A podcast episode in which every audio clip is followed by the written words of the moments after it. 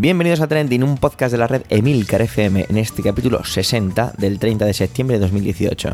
Aquí encontrarás algunas de las noticias más relevantes de la semana, contadas con opinión y análisis, muchas veces sacadas de Twitter, otras puede que no. Yo soy Javier Soler y soy el presentador, aunque encontrarás más voces muy interesantes. Atención, da comienzo Trending, tu podcast de noticias semanal. Adelante.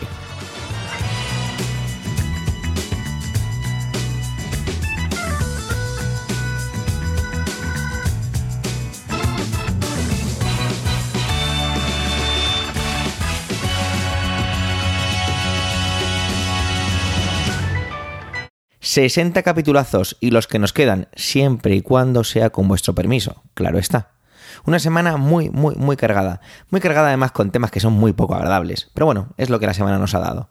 Una vez más se demuestra que la información en muchos casos no es que ya no impacte, sino que estamos tan tan saturados de porquería que un poco más nos da lo mismo. No nos impacta tanto.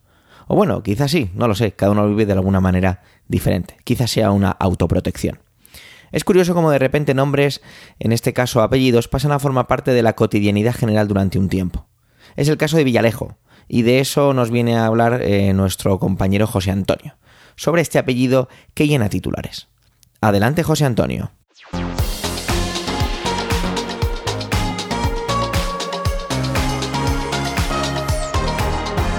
Hola Javier, hola compañeros y por supuesto y como siempre hola a todos los que nos escucháis. Hoy lo que quería hacer era de alguna forma hablar sobre un concepto que estas semanas está un poquito en boga, bueno, en realidad hace mucho tiempo, que creo que es muy negativo, el concepto de las cloacas del Estado. ¿Y por qué vamos a hablar de esto de las cloacas del Estado? Pues bien, esta semana han sido publicadas las grabaciones del excomisario Villarejo, en este caso a la ministra de Justicia, pero ni han sido las únicas ni siquiera van a ser las últimas.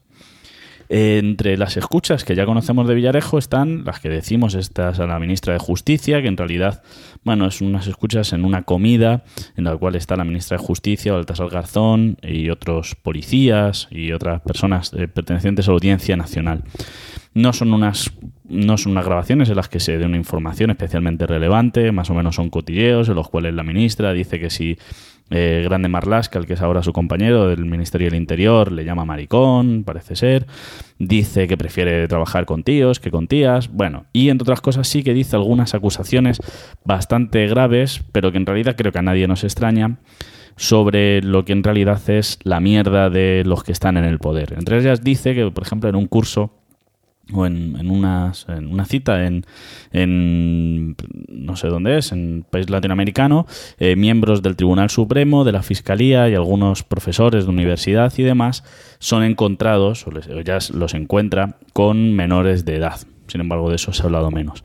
También fueron probablemente unas escuchas mucho más importantes, son unas escuchas que hizo a unas llamadas a Corina, la que era la amiga del rey emérito, es hecho, ya pongamos ahí muchas comillas, en realidad Corina ya está prácticamente, está demostrado, era una, era la amante del, rey emérito, Juan Carlos I, y en ellas, en ellas acusaba al rey de tener, em, entre otras cosas, de haber recibido comisiones y de tener, y de tener cuentas en Suiza. Bien, en realidad eh, esto no llegó a ningún lado porque por un lado, el juez desestimó, dijo que mm, las escuchas pertenecían más bien a un momento de rabia por la ruptura sentimental y por otro lado, lo que se dijo es que en, el caso de que esto fuese, fuese cierto, se, habría, se habrían llevado a cabo cuando él era rey y por lo tanto la inviolabilidad le seguía protegiendo. Además, aunque se planteó en el Congreso la posibilidad de, de una investigación interna, aunque ya sabemos que estas investigaciones del Congreso no llevan a ningún sitio. Bueno, pues ni siquiera eso, eso fue desestimado con los votos en contra del PP, Ciudadanos y PSOE.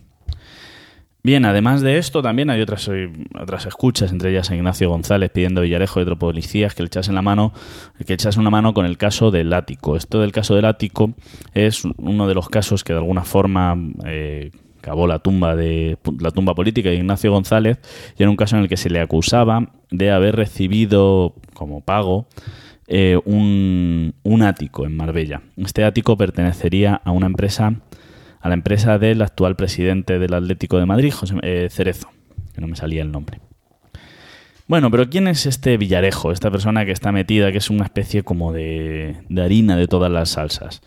Bien, comienza su carrera policial en labores antiterroristas contra ETA en la Comisaría Provincial de San Sebastián, por las que recibe el cruz, la cruz al mérito policial con distintivo blanco.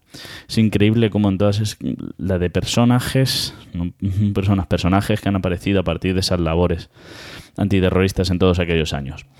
Cuando es destinado a Madrid, después de esto, en el 83 eh, coge una excedencia de 10 años en los que inicia diversos negocios en los que llega a acumular un capital de 16 millones de euros. Sorprendente para un comisario y más sorprendente es que se reincorporara al servicio cuando tenía toda esta capacidad para los negocios. Pero sin embargo se reincorpora, aunque se reincorpora como agente encubierto para la Secretaría del Estado de Interior. Bueno, un cargo que ya le ocupaba. Eh, tenemos que tener en cuenta que en estos 10 años de excedencias, cuando empieza a montar ya sus labores como investigador privado, para empresas y demás. Bien, desde este momento, si es que, ya digo, si es que no antes, Villarejo va a ser, como decía, la harina en todas las salsas de todas las operaciones y chanchullos que se han dado en este país desde entonces. Probablemente, eh, la, la, vez que ha hecho tantos negocios, ha hecho muchos enemigos y probablemente algunos, en algunos casos se ha exagerado su participación. Aunque, sin embargo, sí que es, probada su, su participación en primer lugar, en el informe Veritas, en el que José Luis Corcuera, sí, eh, el que era ministro del Interior socialista y que ahora va por los platós diciendo que los jubilados no tienen razón en sus propuestas, en sus protestas, como decía. Bueno, pues eh, este personaje, porque no podemos darle otro nombre, aunque luego el propio Villarejo ha declarado que fue encargado por Margarita Robles, la que sería la actual ministra de Defensa, aunque esto no sabemos, probablemente pueda ser, es cierto, aunque también, pues bueno, corre la sospecha de que Villarejo, un poco entre la espada y la pared, en estos momentos está atacando e intenta atacar allí donde más duele. Por eso atacó primero la Casa Real, aunque dio en hueso, y ahora se está encargando de los ministros de los ministros socialistas. Bien, pues organiza una serie de escuchas a miembros de, la, esta operación, este informe Veritas, surge después de organizar una serie de escuchas a miembros de la oposición y otras personas que en aquel momento eran incómodas al GAL, como y fundamentalmente el juez Garzón. Caso extraño, el juez Garzón estaba comiendo después en esas escuchas con la, con la actual ministra de Justicia, que en esos momentos era fiscal en por qué Garzón era, un, era una persona incómoda para el PSOE. Pues es que en este momento estaba estallando toda la investigación sobre el GAL y aparecía en el, encima de, todo el organigrama la misteriosa X, ¿no? Aquella X, de alguna forma, siempre ha sido para Felipe González lo que M. Rajoy en los papeles de Bárcenas fue para el expresidente del gobierno, Mariano Rajoy. En el caso de Bárcenas también está implicado Villarejo, como veremos. Porque Villarejo ha estado relacionado con todas las administraciones. Ha estado relacionado con investigaciones a Luis Bárcenas, como decía, a la familia Pujol o incluso se le relaciona con la Operación Cataluña. La Operación Cataluña es aquella en la que el ministro del Interior, Jorge Fernández Díaz, hablaba de buscar pruebas contra políticos independentistas. En su propio despacho hicieron escuchas al ministro del Interior. Pero también ha estado inmiscuido en otros casos, como el del pequeño Nicolás, eh, en este caso lo que se dice es que su implicación estuvo en intentar apartar y de alguna forma atacar a los investigadores que estaban haciendo la investigación, por la redundancia. Y es que más allá del folclorismo es uno de los casos más raros y extraños y que sorprendentemente nadie se, ha atrevido a investigar a fondo y ha desaparecido completamente de la primera plana. Me refiero al caso del pequeño Nicolás, un chico de 16 años que de repente se empieza a relacionar con la cúpula del poder, que tiene relaciones con el CNI. Bueno, en realidad es un caso muy, muy extraño. No voy a decir cuáles son mis teorías, porque aparte de que son un poco teorías de la conspiración, no tengo, por supuesto, ninguna prueba y, bueno, tampoco me quiero arriesgar. Pero también está inmiscuido en el caso, en el caso Gao Ping. El Gao Ping era un empresario chino, de origen chino, que movía una gran, un importante nivel de dinero en importación-exportación a China y eh, supuestamente se le, se le acusó de, de, estar relacionado con una regularización ilícita de dinero por parte de mafias de, de origen chino. y es que Villarejo parece presente allí donde hay dinero o poder, que no es exactamente lo mismo. Los idiotas creen que el dinero da el poder, mientras que los poderosos saben que el dinero es una herramienta del poder y sus relaciones con personas de las empresas o del IBEX 35 y otros grandes empresarios han sido siempre frecuentes. Entre las más esperpénticas probablemente se encuentra la acusación de la doctora Pinto, que había acusado a López Madrid, consejero delegado de Villarmir y OHL, y también conocido por ser el compillogui de los actuales reyes de España, y es que qué mal han elegido siempre a, sus amigos, nuestros reyes. Eh, un gran amigo del rey emérito era Mario Conde. Eh, sí, el acusado por el caso Banesto. Bien, pues como decía, la, doctora Pinto acusa a Villarejo de apuñalarla. Pero esto no es lo que propicia la caída de, de Villarejo, porque en realidad, la caída de Villarejo viene propiciada por otro enfrentamiento, y es que, como en toda novela de espías, la suerte no puede durar, nunca. El error de Villarejo probablemente fue enfrentarse con otra de esas otra de las partes de esas cloacas del Estado, esas mal llamadas, como veremos, mal llamadas cloacas del Estado. Félix Sanz Roldán, el que era jefe del CNI. Villarejo mantenía, siempre ha mantenido unas tensas relaciones con el CNI, es decir, no, dos gallos en el mismo corral es una cosa difícil, y se encuentra con la horma de su zapato con Sar Roldán, que quería que de alguna forma, o el que Villarejo acusa de que pretende que toda la información pase por él. De hecho, Villarejo deja caer en una entrevista que da al follonero, a, a Évole, cuando es, cuando es encarcelado, cuando se, ve un poco más entre la espada y la pared, acusa, como decía, al propio Sar Roldán de ser el que filtra las escuchas a Fernández Díaz tras discusiones y tensiones con él en esa búsqueda de centralizar toda la información. Bien, algunos dicen que este enfrentamiento es lo que le ha hecho entrar en la cárcel, acusado de, cohecho y regularización ilegal de capitales. Se le acusa de montar un servicio policial y de, y de, espionaje privado al servicio de empresarios y políticos. Vamos, lo que llevaba haciendo desde que coge esa excedencia de 10 años y parece que a partir de la cual, eh, y parece que a partir de, de este momento, ¿no? Se monta todo esto. En el caso de Villarejo no podemos saber ni dar nada por seguro. No es una historia de buenos y malos, es más bien una historia de todos malvados. La cuestión, y de alguna forma, a lo mejor lo importante, entrar en los detalles del caso Villarejo es una cuestión vacía y que lo único que nos puede llevar de alguna manera es entrar a cotilleos del Estado. La cuestión es que cuando utilizamos la denominación de cloacas del Estado, estamos legitimando esas acciones. Las cloacas, son, las cloacas son algo sucio, huelen mal, pero son necesarias. Permiten reconducir nuestra mierda y hacen que nuestros espacios y lugares sean higiénicos. Es como en esas películas americanas en las que el antihéroe nos dice que ellos hacen aquello que otros no se atreven a hacer para que podamos dormir tranquilos, se sacrifican por el, por el bien general. De alguna forma, Villarejo ha vivido dentro de esta retórica, y de hecho es considerado por alguno de sus compañeros como un tío con un par de huevos que hace lo que nadie se atreve a hacer. Pero en realidad, Villarejo siempre ha trabajado para el poder, y ha sido muy bien recompensado, por cierto. En realidad, en todos estos casos a lo que asistimos es a las cloacas del poder, no del Estado, que las utilizan cuando deben actuar más allá de la justicia. Y no hablo del poder judicial, hablo de lo que es justo y de lo que es injusto.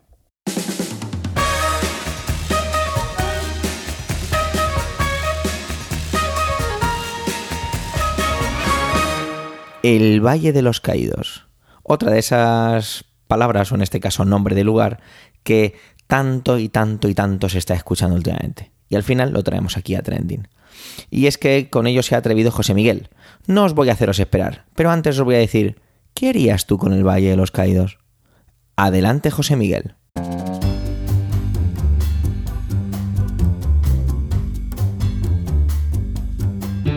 Hola a todos.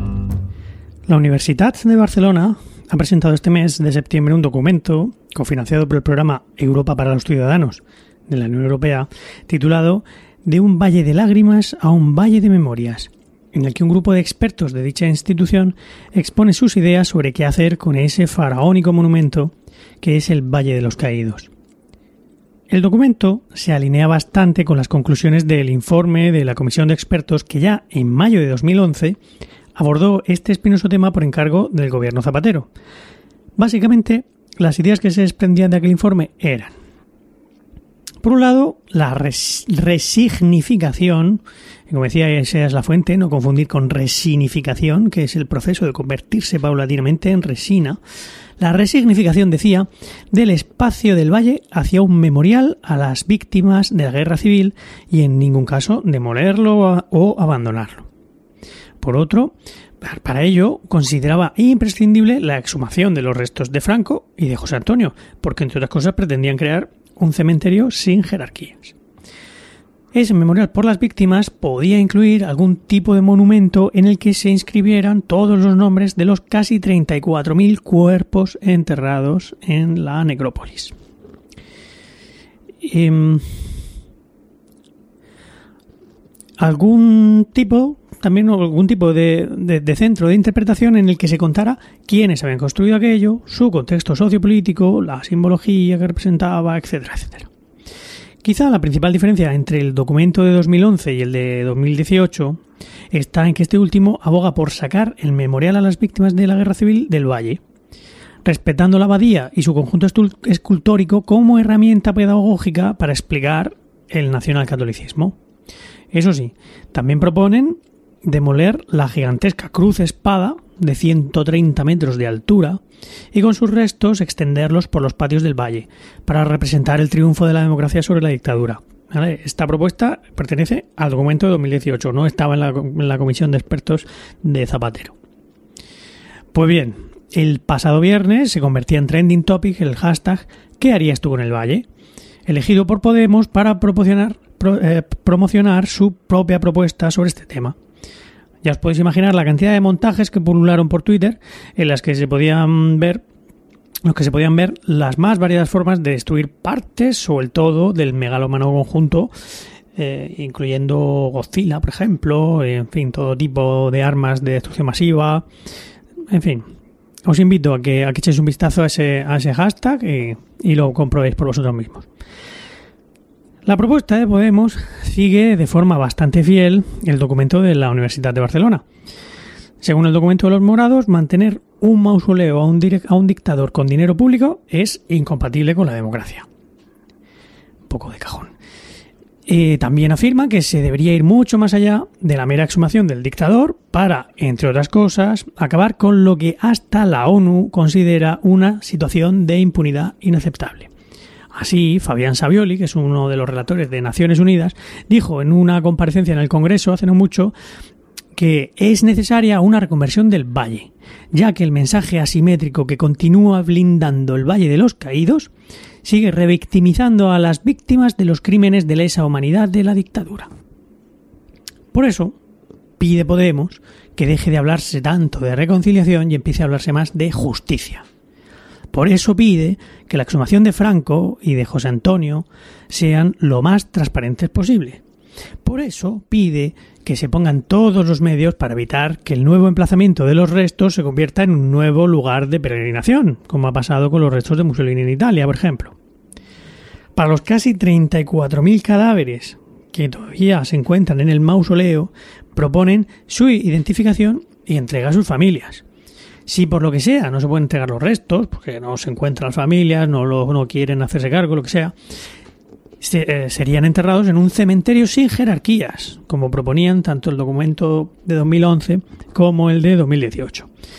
Eso sí, piden que las tumbas de los trabajadores forzados que se encuentran enterrados en el valle sean contextualizadas y se expliquen las razones y circunstancias por las que murieron allí esas personas, para cuando los turistas vayan a visitar el cementerio puedan entender todas estas circunstancias. Por supuesto, Podemos también se apunta a lo de demoler la cruz y crear otro monumento con sus restos, aunque ya no no, no propone necesariamente lo de extender los escombros por los patios. Eso ya lo deja en manos de un concurso internacional de, de ideas. Y va más allá. Pide la desacralización de todo el recinto, dando el control completo a Patrimonio Nacional. Que salgan de allí la abadía de la comunidad de benedictinos que, que está establecida en el valle desde su inauguración. La verdad es que personalmente yo estoy bastante de acuerdo con todas estas medidas. Espero que el PSOE no se quede en la exhumación del cadáver del dictador y aplique algunas de las propuestas de Podemos. Lo que no puedo entender es cómo hemos tenido que esperar 40 años para hacer todo esto. Ni tampoco puedo entender la pasividad de ciudadanos ante un tema como este. Un partido que alardea de liberal no puede ser indiferente a que el Estado siga homenajeando a la persona que se pasó las libertades de todos los españoles, bueno, de todos, de casi todos, por el forro durante 40 años. Del PP me lo esperaba, obviamente, cómo no, pero de Ciudadanos, pues la verdad es que no. En fin, y esto es todo por esta semana. Muchas gracias a los que habéis llegado hasta aquí y hasta pronto.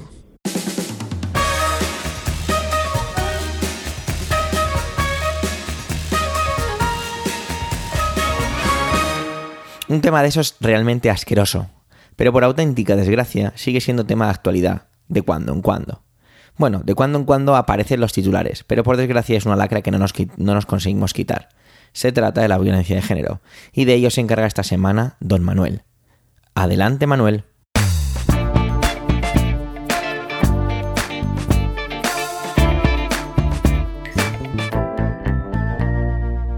Hola oyentes, hola equipo trending.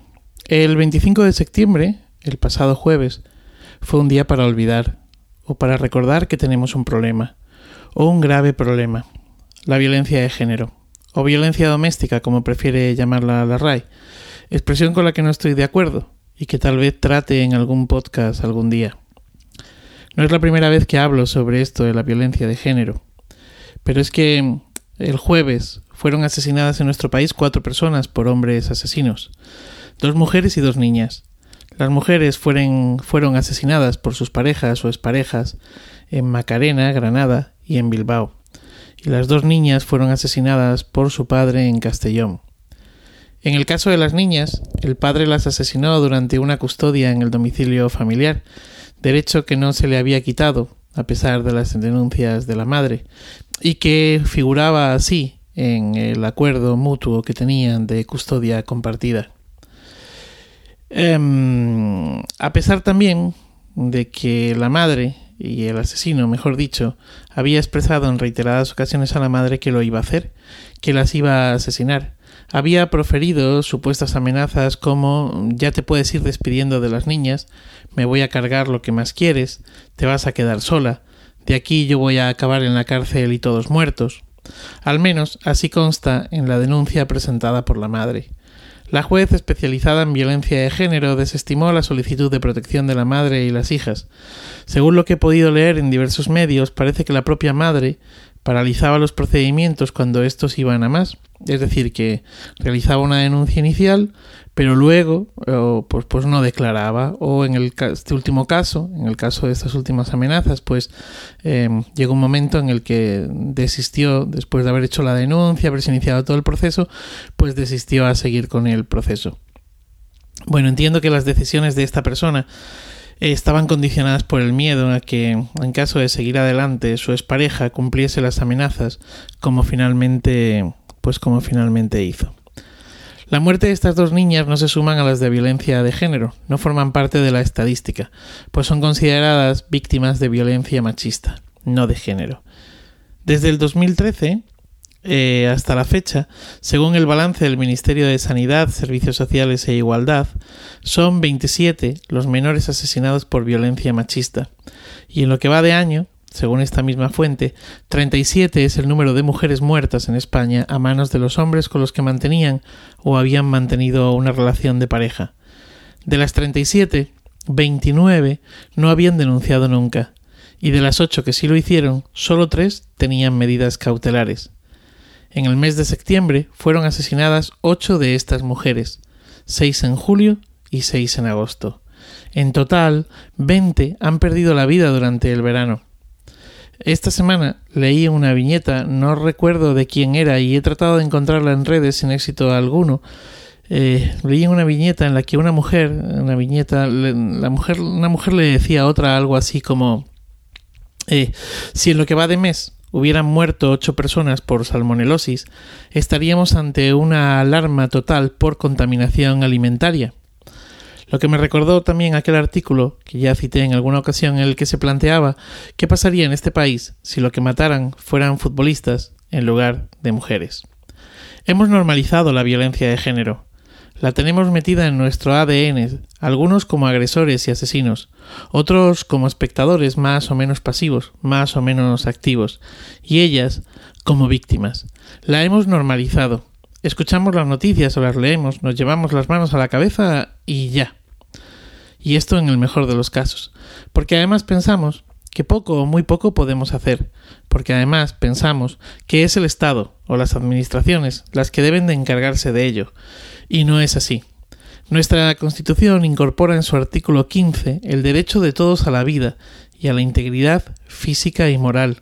Nuestra Constitución, esta que cumple 40 años, nuestra Constitución. Tenemos la obligación de defender el derecho a la vida, nosotros y los poderes públicos.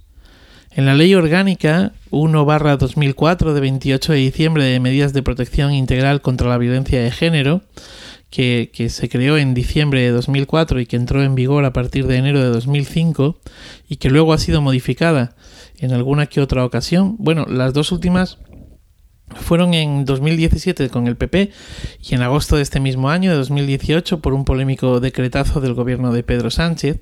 Bueno, pues en esta ley orgánica se dice que la violencia de género no es un problema que afecte al ámbito privado. Al contrario, se manifiesta pues como el símbolo más brutal de la desigualdad existente en nuestra sociedad. Se trata de una violencia que se dirige sobre las mujeres por el hecho mismo de serlo, por ser consideradas por sus agresores carentes de los derechos mínimos de libertad, respeto y capacidad de decisión. Los poderes públicos no pueden ser ajenos a la violencia de género y tienen la obligación de legislar y actuar en este sentido. De hecho, el ámbito de la ley abarca tanto los aspectos preventivos, educativos, sociales, asistenciales y de atención posterior a las víctimas, pues como también abarca eh, la normativa civil que incide en el ámbito familiar o de convivencia donde principalmente se producen las agresiones. Incide en el principio de subsidiariedad en las administraciones públicas y aborda también la respuesta punitiva que deben recibir todas las manifestaciones de violencia que esta ley regula.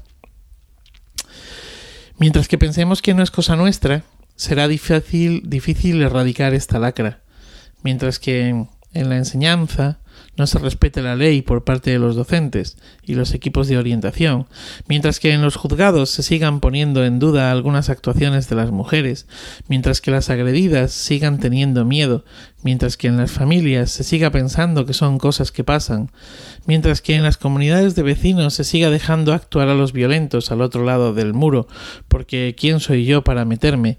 mientras que en la publicidad se siga maltratando a la mujer con estereotipos, absolutamente denigrantes, mientras que la violencia de género estructural campe a sus anchas, mientras que haya partidos políticos como Vox que están decididos a impugnar la ley de protección integral de violencia de género, mal vamos. Tenemos un problema. Mal vamos. Todas las semanas acompaño mi intervención con algunos tweets sobre el tema. Esta semana prefiero acompañarlo con dos canciones. Y es que el pasado viernes Zahara y Raiden mostraron los vídeos de sus dos nuevos trabajos. Me han gustado mucho, tanto las letras como la estética de ambos. Los dos hablan de esto que os estoy contando, a su manera, y pero lo hacen con mucha elegancia, con belleza. Espero que os gusten. Feliz día y feliz vida.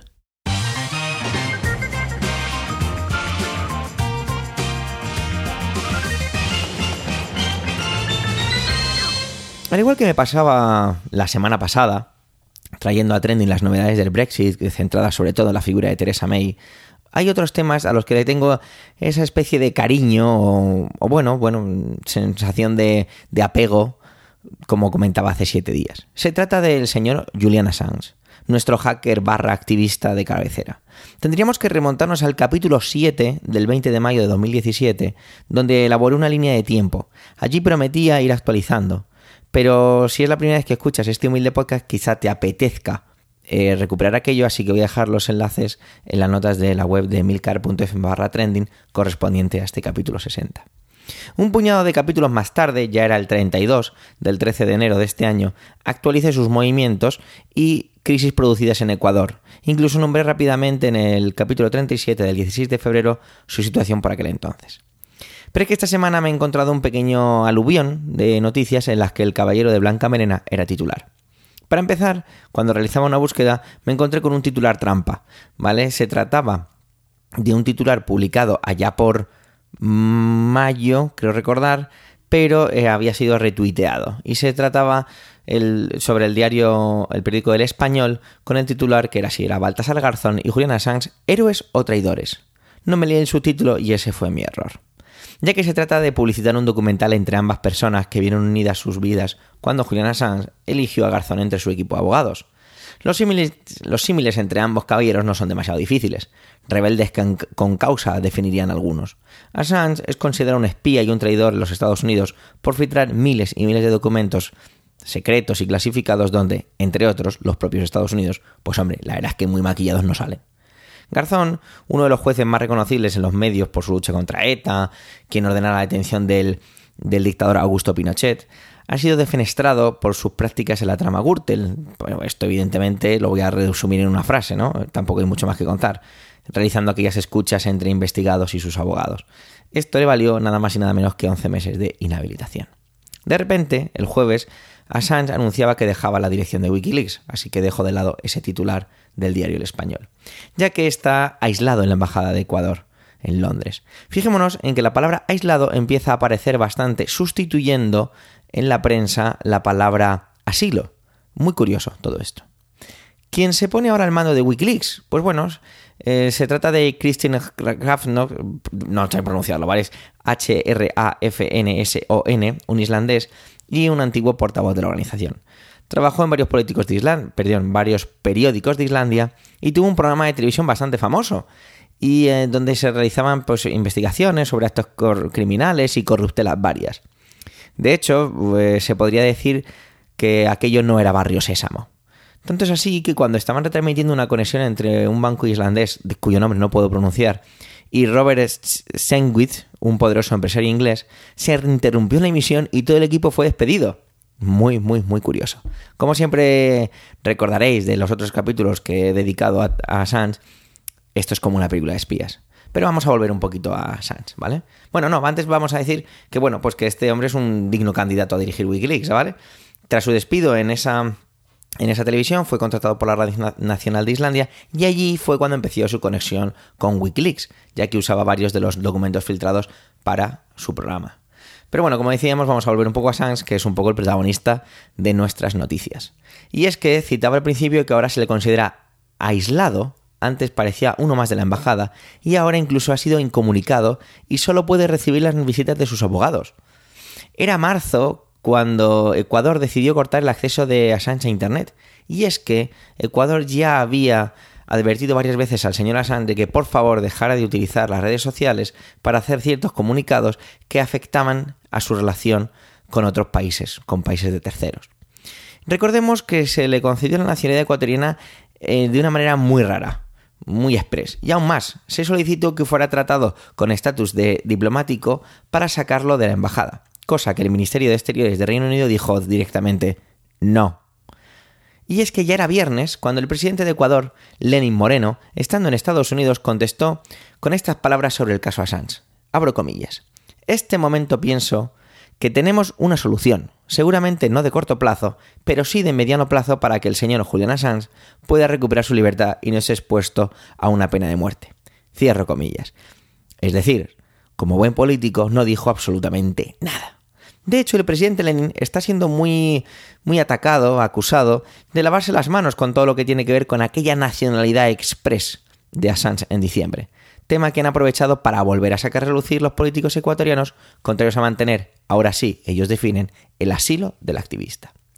Parece ser que la ex canciller María Fernanda Espinosa no usó los cauces que la ley y los procedimientos ecuatorianos establecen para la nacionalización de un individuo.